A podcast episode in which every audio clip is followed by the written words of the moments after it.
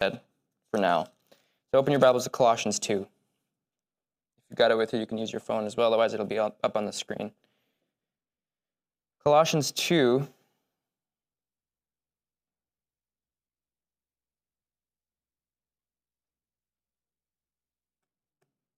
Verse 11.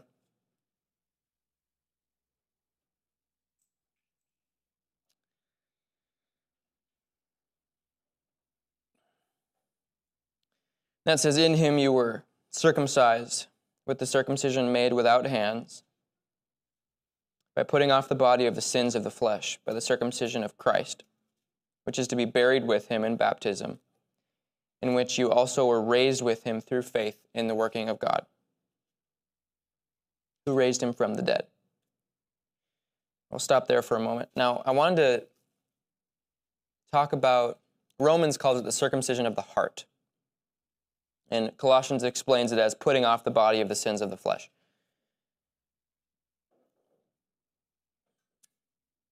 Okay. So if you look at the Old Testament, with the nation of Israel, God called specifically in Deuteronomy chapter 7, he said for the first time, this is just kind of a fun fact about Old Testament too, that the first time God's love ever shows up is in Deuteronomy chapter 7. So you've got the first five books of the Bible written by Moses, and the fourth of those books, or excuse me, fifth of those books, Deuteronomy, is the first time in chapter 7 that we ever hear God's love show up. It's interesting because we know that God has been loving the whole time, but he doesn't actually talk about his love until five books into the Bible. And he says about Israel that he loves them, that they're his special people, and he chose them out of every nation to be his people and that he could be their God. So he's establishing that he has a very unique relationship with them. And then he gives to Abraham first what's called the sign of circumcision, which in the New Testament context, Paul says is not about the flesh, but about the heart. And so the cutting off of the flesh that was represented in the circumcision given to Abraham is supposed to be then a symbolism, a type and shadow, we call it, for the new covenant, which means that as Christians today, we are cutting off what Paul calls the body of the sins of the flesh.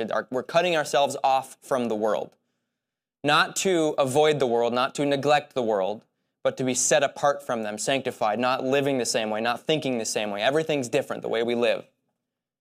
And yet we love them all the same. And so putting off the body of the sins of the flesh. Now, when we think about a nation being sanctified, it started with Israel, but in the New Testament, 1 Peter 2, it says in verse 9 that you're a chosen generation royal priesthood and a holy nation. So it actually calls Christians a nation, which is unique because we're not a kind of nation like Israel, biologically, or I should say, you know, genetically speaking. But we're a nation, he calls us. Now, if we're a nation, he says that we're the chosen nation, chosen generation. So the people that he has chosen out from all the people and nations of the earth to be his very own, which uh, gives the Christian a unique relationship with God that he says in I think it's Isaiah chapter 49 that the, one of the reasons that he chose us was to be his salvation in this world. So, whatever God would do to deliver the world from pain, suffering, sin, regret, bitterness, all that he says he wants to accomplish through his church. Now, there's something specifically about the nation of Israel that carries into the new covenant that applies to the Christian today that uh, I want to talk about this morning. And it has to do with what was in the Old Testament called the Levitical priesthood. Now, Israel is made up of 12 tribes. Jacob, his name was also Israel, had 12 sons. One of those sons was named Levi. And out of Levi's lineage came what was called the tribe of Levi or the Levites. And in Exodus, God separated the Levites from all the people, all the people of God, and he said, the Levites are the ones specifically responsible for being what you may call ambassadors of him, his priests, his mouthpiece. They were the ones responsible for making the sacrifices, for doing the worship. For example, the first time we see musical worship show up in the Bible is when King David arose and, and uh, he appointed Levites to be the ones responsible for doing the worship leading, if you will. And um, so it was always the Levites that were doing it. And when, when Israel came into their promised land, which was called Canaan, he had the land divided up and allotted in, in regions to these different tribes of Israel. But then Levi, the tribe of Levi, wasn't actually given any land. What it says about the tribe of Levi, what God says to them is that I am your inheritance. My presence, my power, my voice, that's your inheritance. In other words, he's telling the Levites, the special relationship you have with me is your inheritance. I am not allotting to you anything earthly. Now, the, the reason why this applies to us is because the Bible says in Revelation 1, verse 6, that we are kings and priests. And it actually takes a New Testament fulfillment of the priesthood, gives it to the Christian. And essentially it says, and Peter echoes this in his epistle, that our inheritance is not anything in this world. Our inheritance is God, His presence, our relationship with Him, and we live in this world not to inherit anything material or earthly, but to inherit His presence. The Bible actually says that we are God's inheritance too. So, this two way relationship we have with Him is our allotted reward, if you will. And we're living in this world, Peter says, as sojourners and pilgrims. That's also in chapter 2. 2. It essentially means that we're passing through, we're not to be attached to anything in this world, dependent on it for happiness, security, so on and so forth. So then, if God is our inheritance and His presence is our allotted reward, then everything that people in this, you know, life, things that are of this earth that people grow fond of, is that kind of lifestyle per se is the one of the number one things that God says is the Christian is supposed to avoid an attachment to, to things of this earth. And um, this, uh, this gets into a number of epistles. It's also in the Gospels, and we're going to look at this. But in uh, Mark chapter 4, which is where we're going to go next, um, it's the parable of the sower. We're going to take a verse out of there and read it. But it's interesting because, like in 1 Timothy 2, for example, Paul writes to Timothy, who's a, a young, young pastor, and he says that anyone engaged in warfare does not entangle himself with the affairs of this life, that he may please him who enlisted him as a soldier. That's verse 4, I believe, in 1 Timothy 2. He doesn't entangle himself with the affairs of this life. And so he applies that to Timothy, which obviously applies to us, in saying, as soon as you get entangled, caught up in, distracted by, tangled up in what Paul calls the affairs of this life, and uh, Parable the Sower calls it the cares of this life, the deceitfulness of riches, desires for other things. That's what being entangled means. And what's interesting is that when you look at the history of Israel, before we read uh, Mark 4 here, when you look at the history of the nation of Israel, God had them go into Canaan, and He said, When you came out of Egypt, or while you were in Egypt, while you were slaves, you were given cucumbers, onions, food. They, they actually were quite well fed, even though they were being oppressed as slaves, and the Israelites talked about this. So then they go into Canaan, all of a sudden they're independent. They're not slaves anymore. They're free to make their own decisions, and they don't really know how. It's kind of a problem because they've been slaves for 400 years. Then they go into Canaan, and God says, I'm sending you into a land that is completely prepared for you. There's vineyards already there, olive groves already there, fruit trees already there ready for you. There's houses already built, walls already built. Your job is to drive out all the inhabitants, and I'm just going to hand it to you on a silver platter. So then they go into that land, and then God reminds the people constantly, but remember that the reason why I chose you was not to give you fruit trees and walls and houses and mansions. The reason why I gave you this land was so that you could be a nation set apart unto me so that your the, the house of the Lord, which is their temple, would be a house of prayer for all nations. So he wanted them to be this focal point, demonstrating, showing off the presence of God that would draw all nations to God as a result. But they started to go grow so attached to the, the materiality of what they had in Canaan that the time came when they disobeyed God. They Jeremiah calls it that they forsook him, and God brought them out of Israel, and then they were dispersed as slaves again in Babylon for another 70 years after that before they were restored.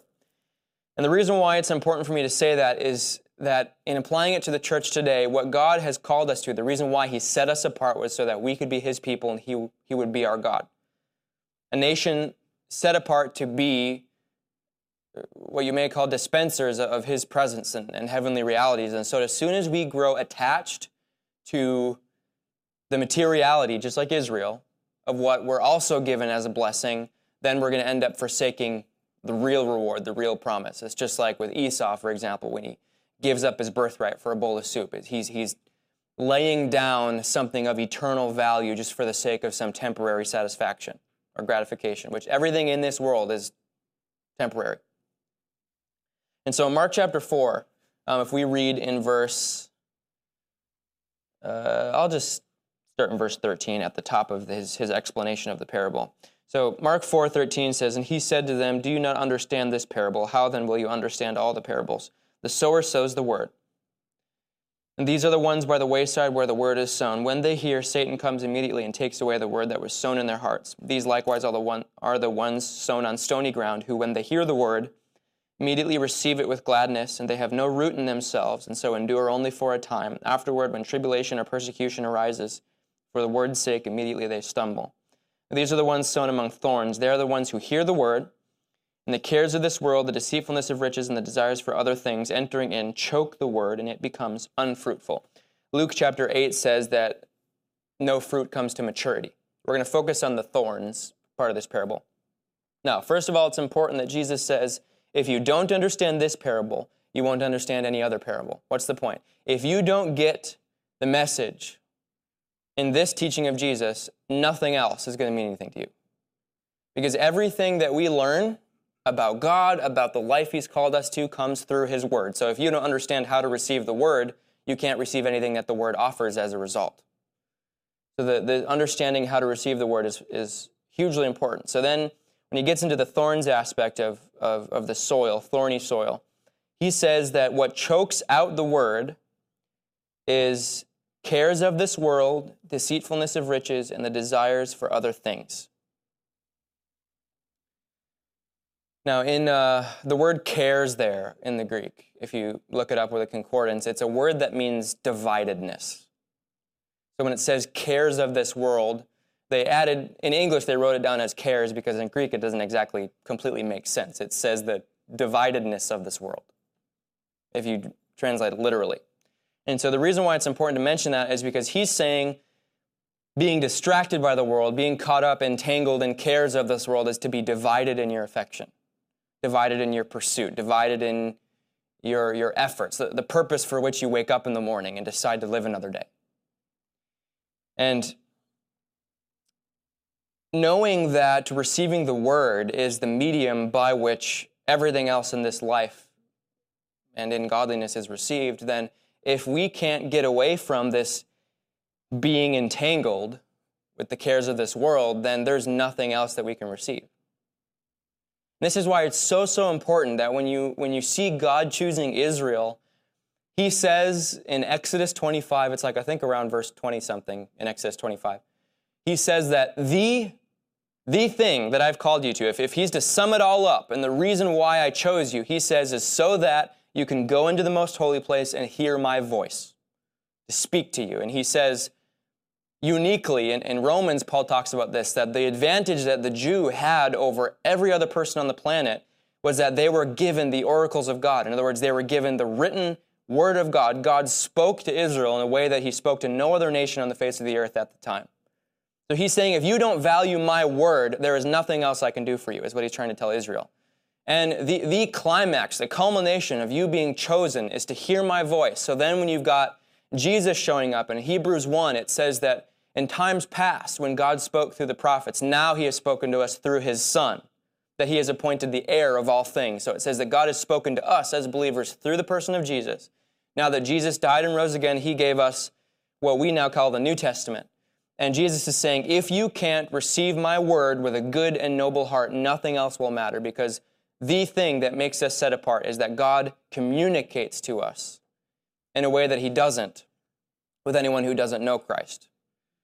And so, the number one thing that chokes out the effect of God's presence and promise in your life is these four or three, I should say, descriptions of things that either choke out the word, snuff out the word, cause it to be plucked away. Um, the first thing when he says the seed is, is plucked away, uh, Matthew 13 says that that's when you don't understand the word. So he says the first thing to make sure you receive this properly is to make sure you understand it. If you don't understand it, then it's going to be plucked away. Then uh, stony ground is that there's no root. In other words, it's, it becomes surface level, superficial Christianity. As soon as your, if your knowledge of God remains superficial, if it remains baseline status quo Christianity, there's no root. So when hardship arises, you don't have any strength, just like with a tree, to stand when there's a raging storm. The tree falls, it's uprooted. So if you don't have root in the word, he says that also causes, causes you to stumble. Then the third thing, which is a thorny soil, is being distracted or divided in your affection because of cares of this world and desires for other things. So then, what's interesting is that in, especially in the West, particularly America, it's very, very easy to think that we're remaining strong with a surface level Christianity. It's very easy. There's not really any real hardship. Now, I'm not talking about like, you know, being criticized by someone or, you know, being insulted by a coworker because of what you believe or whatever. None of that is real persecution. And most most Christians in America have not actually experienced any any real real persecution. But Jesus says specifically tribulation, hardship, persecution is one of the things that causes the word to, to not produce any fruit in your life if you don't have any rootedness in it. But for the sake of this message, cares of this world, I want to look at specifically here now the desires for other things. Now, if you look throughout Scripture, again going back to the Old Testament, the, the, the prime instruction that God gave to the people. In his words, and this is in like Deuteronomy 6, uh, I think it's like verses 5 through 9, he says, The words that I have commanded you today shall be in your heart, he says, not just in your mind, in your heart. Then he says, You shall teach them diligently to your children. Talk of them when you sit in your house, when you walk by the way, when you lie down, when you rise up. Bind them as a sign on your hand and put them as frontlets between your eyes. Write them on the doorposts of your house and on your gates. He tells them, Take my word, the thing that makes you a special nation, my communication to you. He says, teach it to your children. And it's not just a Sunday school thing. He says, when you sit down for dinner, when you rise up in the morning, when you go on a walk with your kids, put it on your, make bracelets and put scripture on bracelets and put it on necklaces and put it on your doorposts and put it all over your property, everything you own. He says, put scripture everywhere. And then in Joshua, he says, if you meditate on it day and night, then you prosper and have good success. That's Joshua 1, verse 8. And then you go into Psalms 1, verses 1 through 3, where it says that if you meditate on the word day and night, then you'll be like a tree planted by rivers of water, bearing fruit in its season. So he says it's a plantedness by rivers of water to be fruitful comes through meditating on the word day and night. Psalms 119, the, the chapter in Psalms, it's the longest chapter in the whole Bible. And the whole of Psalm 119 is dedicated to God through several different psalmists expressing the love that they have for what they called the law of the Lord at the time, which are in our vernacular is just scripture, the word of God. That was the thing. He said, Your key instruction is to meditate on this day and night, and then you will prosper. And Deuteronomy 28 says, In everything that you put your hand to, you will prosper. Everything. There is nothing you can't succeed in if you meditate on my word day and night, is what God said. Now, if Jesus says you can be unfruitful by being distracted by desires for other things, then what he's really trying to say is that as soon as we drift away from an exclusivity of affection on God and his word, and you start desiring other things, not just, you know, I'm not talking about having hobbies, that's healthy. I'm just saying, like, when your heart starts to go after something that is not of God.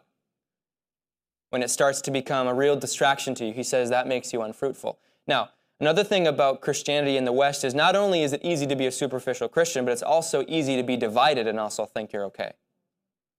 Because there are so many things in this nation we can be distracted by, so many things you can watch, so many things you can listen to. In fact, one of the things that's interesting about the fall of man in Garden of Eden, Adam and Eve, where it says that the tree that they weren't supposed to eat from was the tree of the knowledge of good and evil.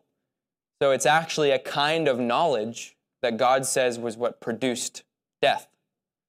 In Daniel, it talks about how the time of the end, where iniquity would increase, he says that people will run to and fro and knowledge will increase, is what a prophecy in Daniel says. Though so the increase of knowledge and the increase to increase in access to knowledge is one of the things that brought death into creation. You think about it deeply. The tree of the knowledge of good and evil. So that's why things like education can be although it's not inherently wrong, it's good, wrong kind of education, wrong kind of knowledge, knowledge of things that are ultimately worthless is you know a, a negative thing. And so it's just kind of interesting that Jesus or God says in Old Testament, meditate on the word day and night, and it is just my word. That's the only thing you set your heart and affection on. You, you love the law of the Lord, and that is all that you think about. You put it everywhere. And then Jesus says, if you're divided in your attention, you're going to be unfruitful.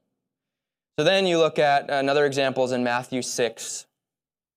Uh, I think it's verse 22. I was reading this last night, where Jesus says, If your eye is good, your whole body will be full of light. King James Version, and what I just quoted to you is New King James, which is what I'm reading out of right now, but King James Version is a more accurate, accurate translation, I would say the most accurate translation of that verse. And it says, If your eye be single, your whole body shall be full of light. What's the point? New King James translates it as, If your eye is good. That's not what the word means. It's written in King James Version as single because it's talking about laser focused. In fact, the word means bound up. You're so closely attached to it, you're bound up in it. It's actually a word that means twisted around ultimately, in this case, God and His Word. If your eye is single, so laser focused, exclusivity, then your whole body, which in that case context is your whole life, will be full of light. Then it says, if your eye is evil, which is another very expansive word, but it simply put, it calls it evil. It says, if your eye is evil, your whole body is full of light. The point is that your eyes are what God has ordained as the gateway to your heart, your soul, to the really your whole life.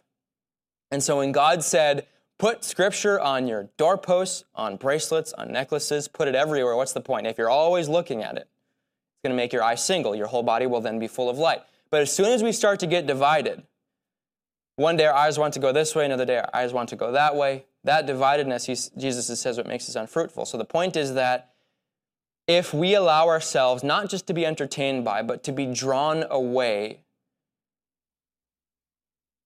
to anything that will distract us, numb us, give us a time killer, things like that, it can very easily become negative or uh, a detriment to to the uh, the growth in Christ and the, the abundant life that Jesus really says He wants us to have.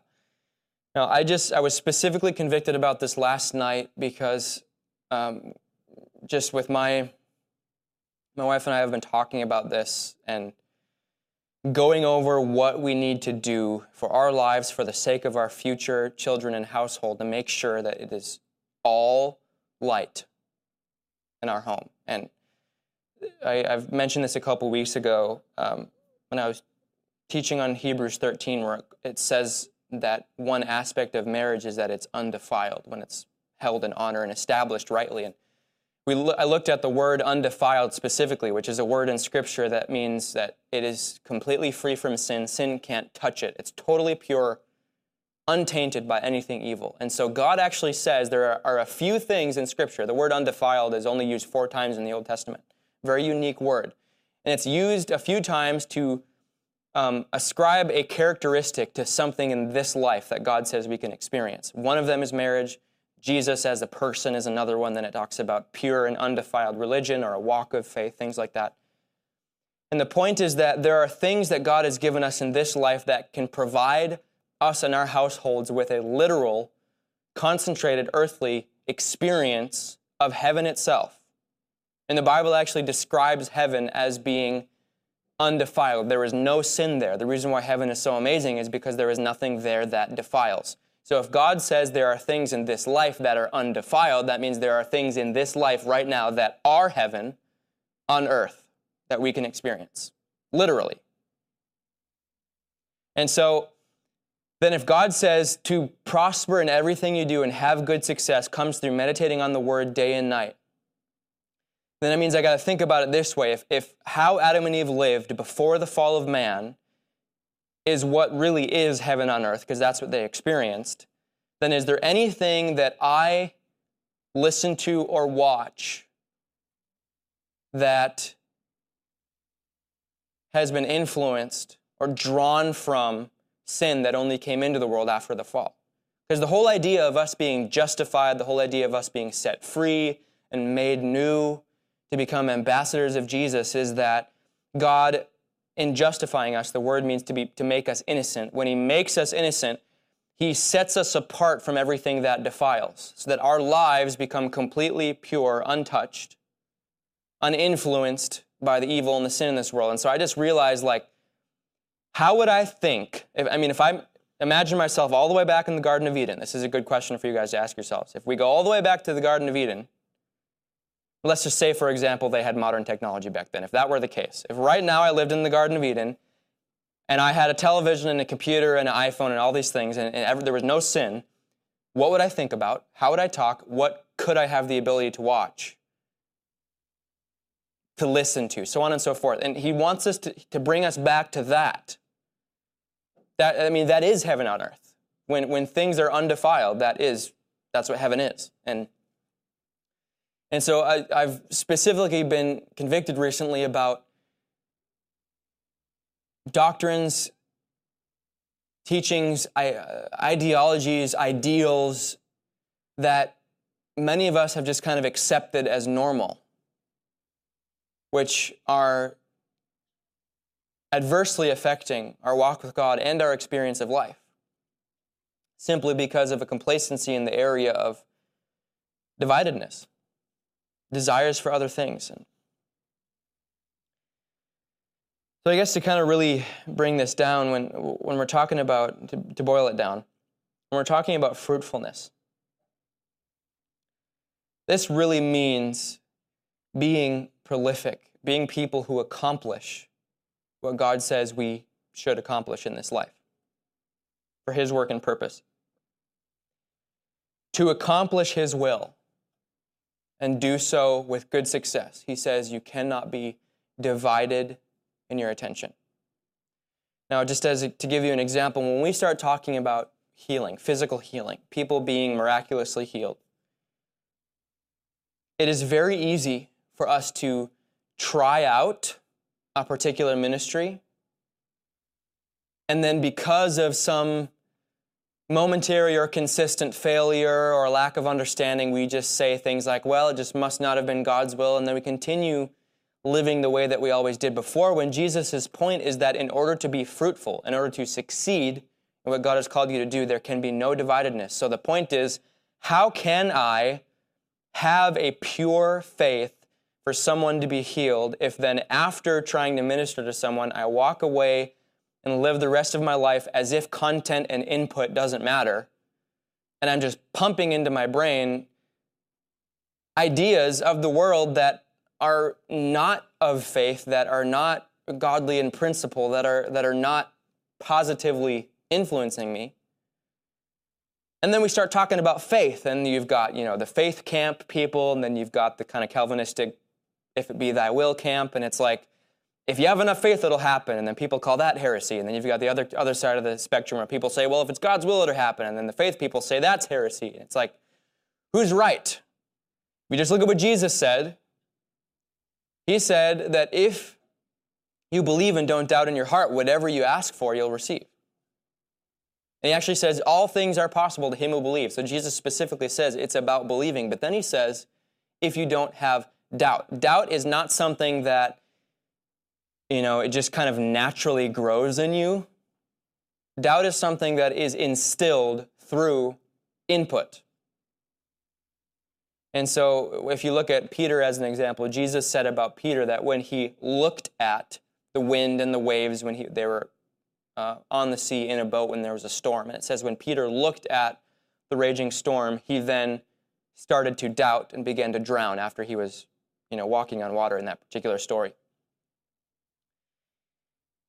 And doubt, believe it or not, is a Greek word that is very similar to this cares of this world word. It also means dividedness.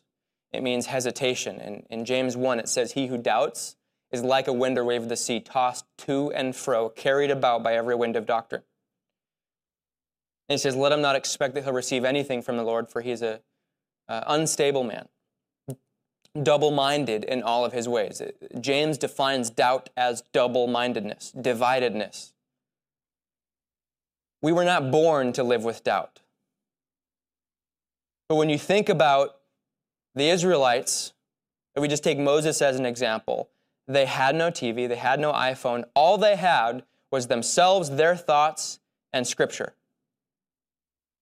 That was it. If all you put in is God, there is no room for doubt. If that's all you put in. But then we complain and say, God, help me believe more. But then we go and just watch things, listen to things, and we, we struggle with doubt, and we want God to permit us to keep living the way we always have and consuming the content we always have and somehow supernaturally drop more faith on us. That's not how it works. That's why God said, meditate exclusively on the Word of God day and night. Then you will prosper and have good success. You will.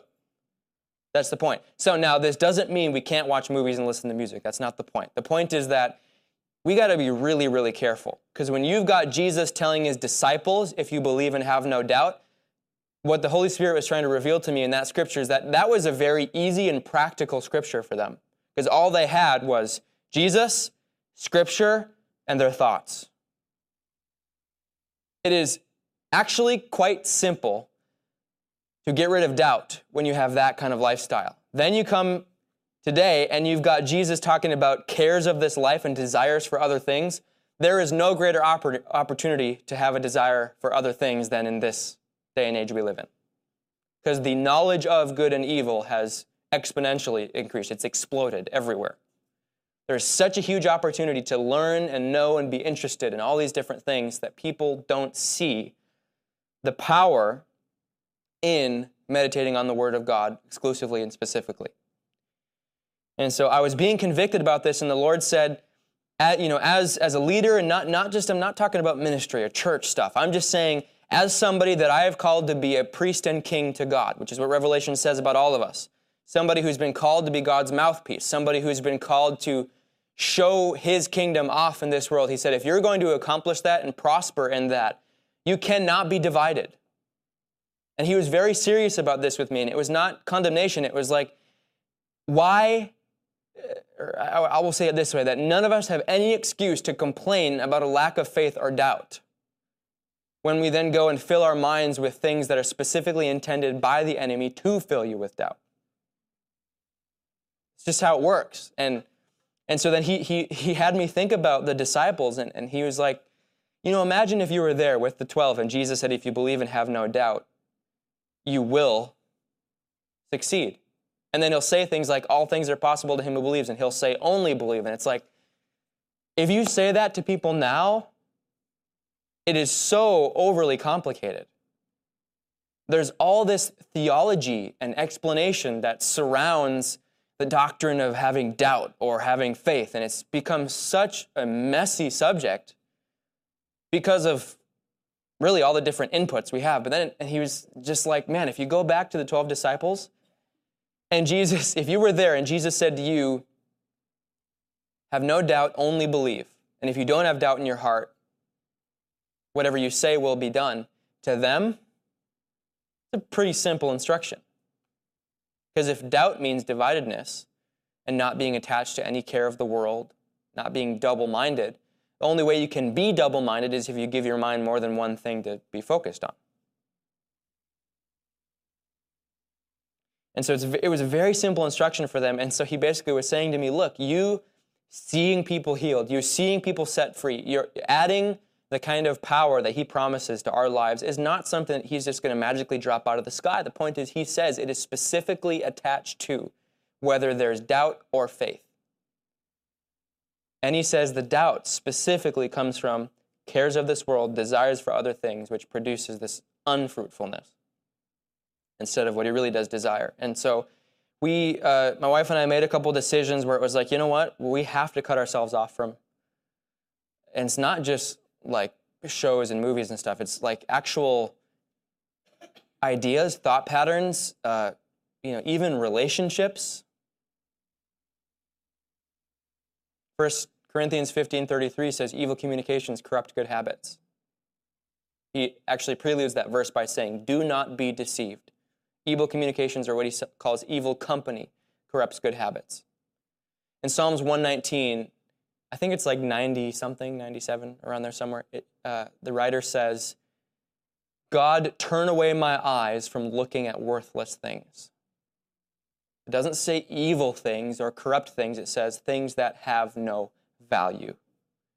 Worthless things. So it's not, I mean, relationships. I mean, there was, I used to think that it's good to be well rounded and like know what everyone around me is saying and purporting. And, and so for a while, I just kind of had this season of my life where I would just like completely binge out on knowing, you know, the skeptics and atheists arguments against Christianity so I like could have an answer for everything. But I became so familiar with the opposition that I forgot the good part of it.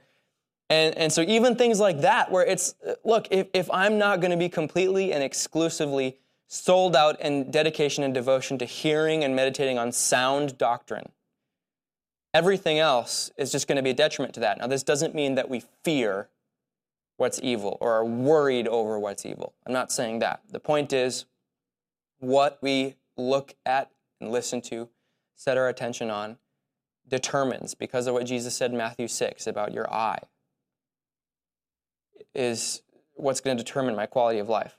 And so, this is between you and God for to determine what you know what decision you guys will make around this. But I just, my heart is. I mean, most days, if not every day, I just sense this call of God for Christians in America to really just get serious about their faith and realize that, and the way that the Holy Spirit explained to me once was that if you choose this exclusive devotion to me with the kind of life that you have in America, that will make you a stronger Christian than, than people in different nations around the world that don't have access to the privileges you do. The reason why is because it's so easy to be distracted here that if we're not distracted here, that will make us immune to things that people in other nations have never even seen or experienced. And so it's almost like um, being a follower of Jesus in an era and in a time when everything tells you not to be makes your decision to follow Jesus initially much more difficult, but also makes you much more tenacious. Because if you choose Him, the lifestyle that we have access to now, I mean, in Jesus' day, it would have been a pretty, pretty easy decision, at least at first, minus the persecution. There wasn't a whole lot you could do. It was basically like, well, you choose a trade. In Jesus' case, it was carpentry. That's about it. That's all they had. For the disciples, many of them, it was just fishing.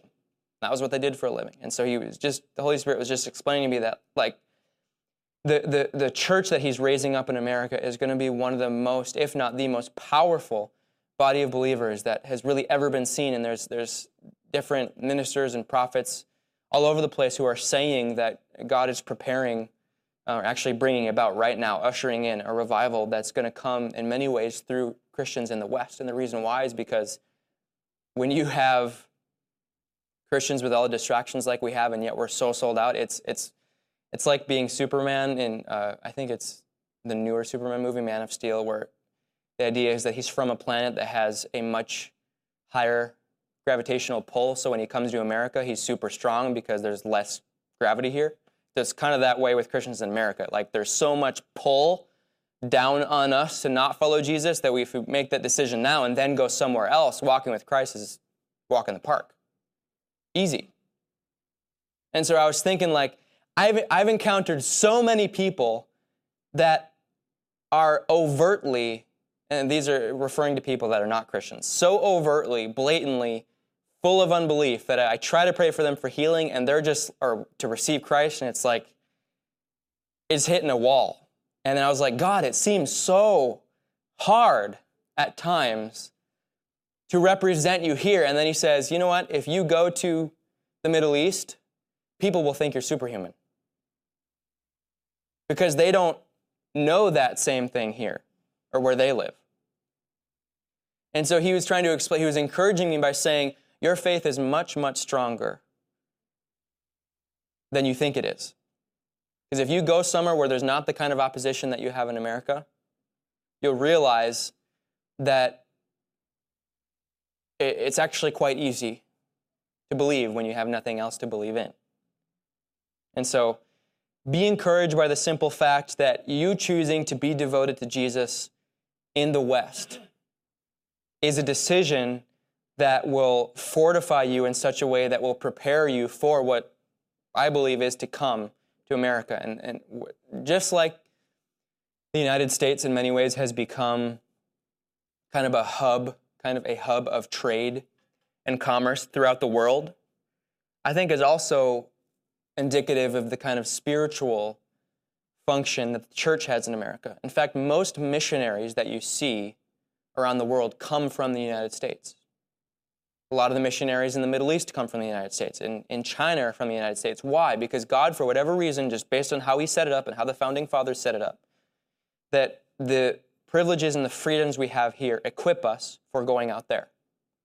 And so it is very, very important for us as, as American Christians to understand the importance of the call that God has placed on this nation, the importance of the call that's on the church of this nation, to make us realize that He does, He has called us to be these guardians of the faith and guardians of truth and, and strong men and women that are, are a source of, of light and healing to people in nations that don't have the same access that we have.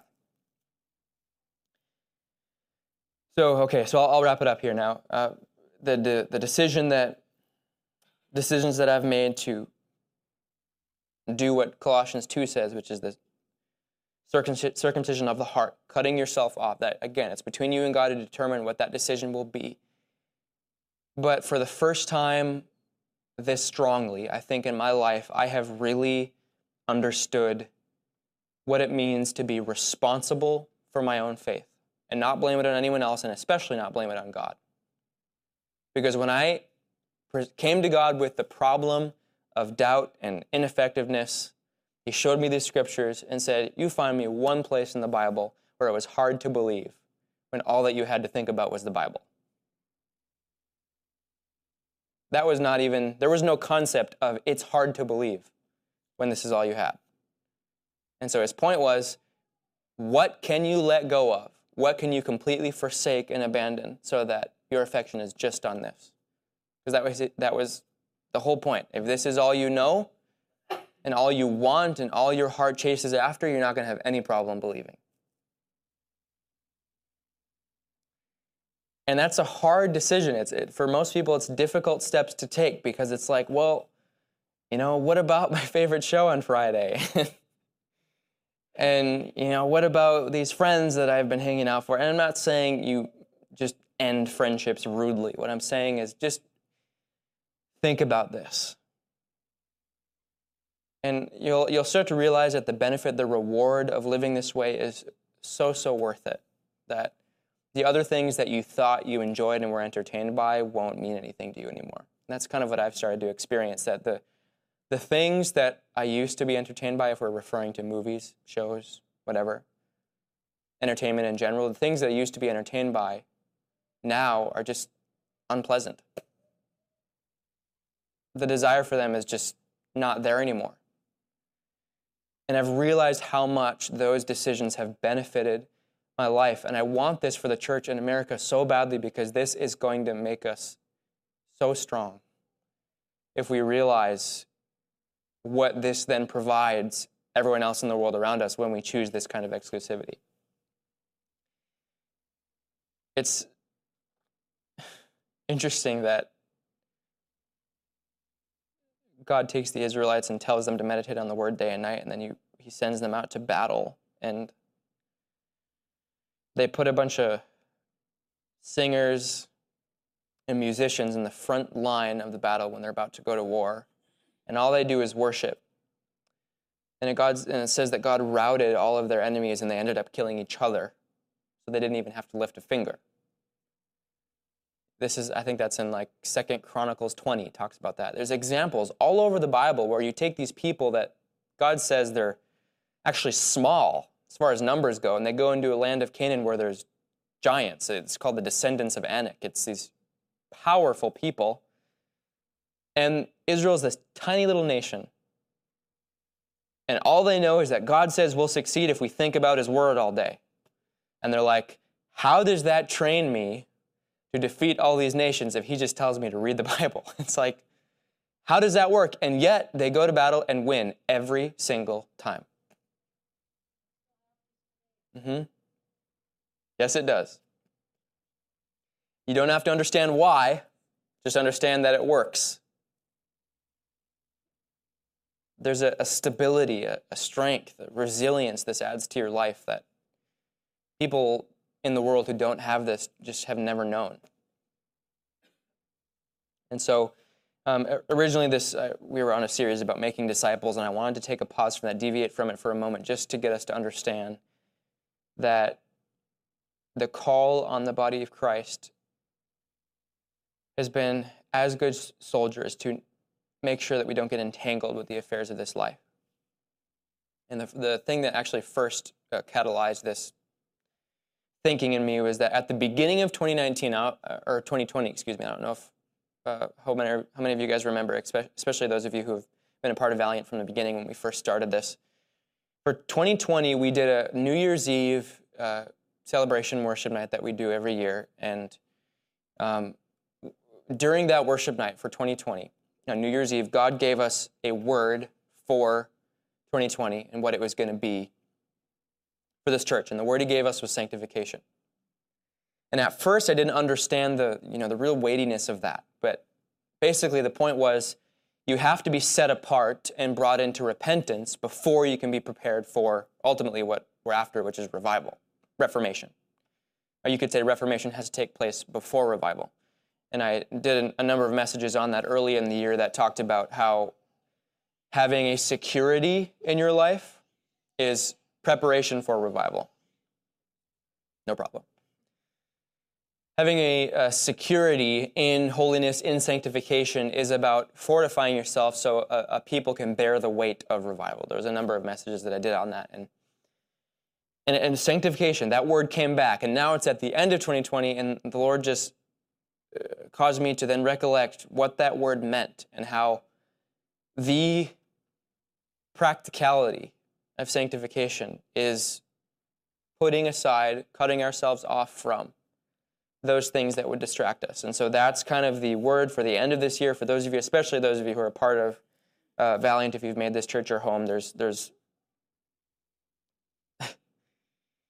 instructions that we're receiving from the Lord to accomplish what He wants us to accomplish. And we're starting to see a lot of fruit in this ministry and the things that are happening in, in Minneapolis and so on. And the final step He's asking us to take is really what He said to the Israelites. Because I can't get away from the fact that when God sent His people, Israel, into Canaan, the first thing He told them when they went into the land was don't just destroy everything that breathes, not just living things, but he said, destroy the trees under which altars were, were built, destroy the altars, destroy the wooden idols, the stone idols, the metal idols, vaporize them. He said, burn everything to ashes, then bury the ashes. It was like any and every trace of paganism and idolatry in those nations, you are to completely wipe off the face of the earth completely eradicate. Now, when Christians think about like being free from sin, most of the time it's like, well, you know, I don't have any big addictions. What's the point? You go into the promised land, new life in Christ, every trace of any association or connection to sin, God says is completely wiped out. That's what God had the Israelites do in Canaan.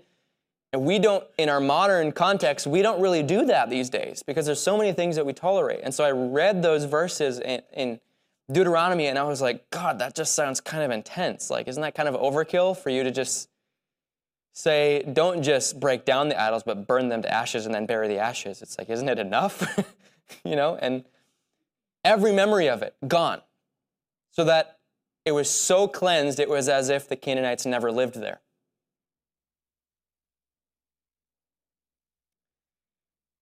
It's interesting because even in archaeology today, there, I mean, with the excavations that take place, and now it's you know like Israel, Iran, Syria, Lebanon, those areas. They'll do these excavations in what once was the land of Canaan, and it's surprisingly bare.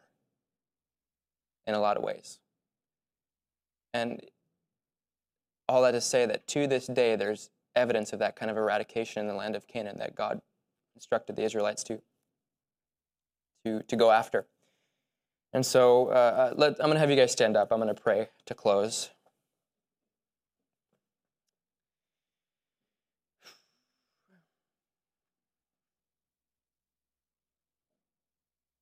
Thank you, Lord. No condemnation. Okay. As we pray here, I want to remind you guys that any ability, any choice that we make to pursue this sanctification comes through the power of God's grace. We don't make these decisions in our own power as though we're trying to earn God's favor or please Him in our own effort.